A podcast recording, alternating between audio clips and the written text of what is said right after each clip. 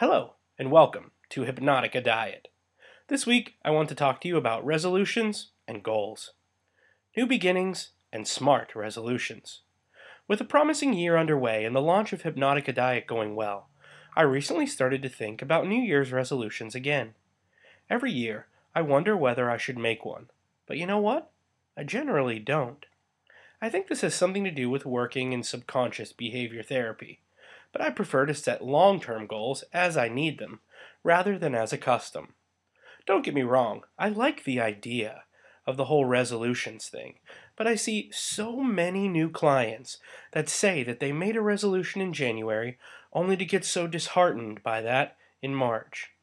They've pretty much declared themselves a complete failure. And it saddens me, because in reality, no one is ever a complete failure. It'd be wrong to say that this only happens with New Year's resolutions. It can actually happen as a result of any missed target. I figure now is a great time to address how to set achievable goals that won't make you do your own head in before you've even started your resolutions. Perhaps the easiest technique to remember is one that they like to use in the corporate world. It's known as SMART goal setting. S for specific. A specific goal is much easier to set in your mind than a vague general one. Lots of people make simple resolutions to lose weight, to be more productive, to be a better person, to spend more time with family. Those are all great ideas, but they're more like wishes than goals, as there's no plan involved.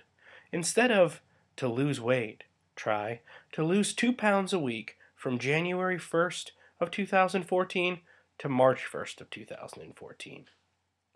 If you want a fun little test to find out whether your resolution is specific enough, imagine a very mischievous genie that would make you rich in an unusable, worthless currency unless you specified which one you wanted, or would give you the beautiful mansion you asked for but on the edge of a quickly eroding cliff, unless you gave him an exact location. You wouldn't trust the frankly awful, and suspiciously centaur like, genie to grant your goal properly.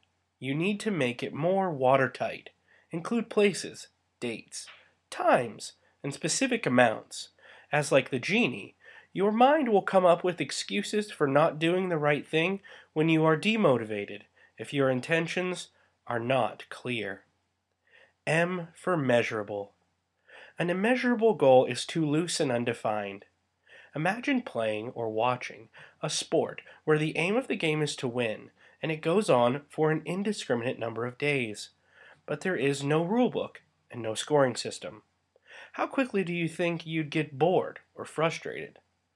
Saying you want to achieve a long term goal without a plan is putting yourself in that situation. There's no way of knowing how well you're doing, and there's no way to break the goal down into measurable chunks. Look at your goal. Is there a way that you can assess progress? Creating milestones of achievement gives you things to celebrate along the way. A for attainable. This is very important. Unfortunately, there is no all powerful genie, so your goals have to be within the realm of possibility. Can you realistically complete your goal within the boundaries you have set for yourself? If the answer turns out to be no, then you might as well be saying you plan to relocate to the moon tomorrow and set up a taxi service for aliens. I'm not saying don't try it, I'm just saying you might be a bit disappointed. Joking aside, this is why you need to think your goal through for a few weeks before committing to it, as it gives you space to think up and solve potential issues before they arise. What are the financial implications of your goal? If your goal depends on being somewhere at a certain time, do you have guaranteed transport? Will there be extra work slash family commitments in the new year that might need more of your time? Spend time assessing your situation so that you can achieve your goal within a reasonable time frame while still making time work, time for work, family, friends, and your own relaxation.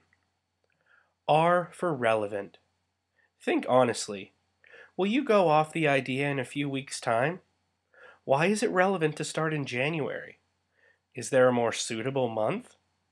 Making a New Year's resolution because it's a yearly tradition is a bit like saying that yes, you definitely would jump off that childhood bridge just because all your friends were doing it.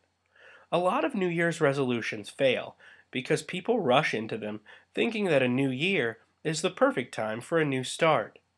Remember that once we go back to work after Christmas, we're busy again.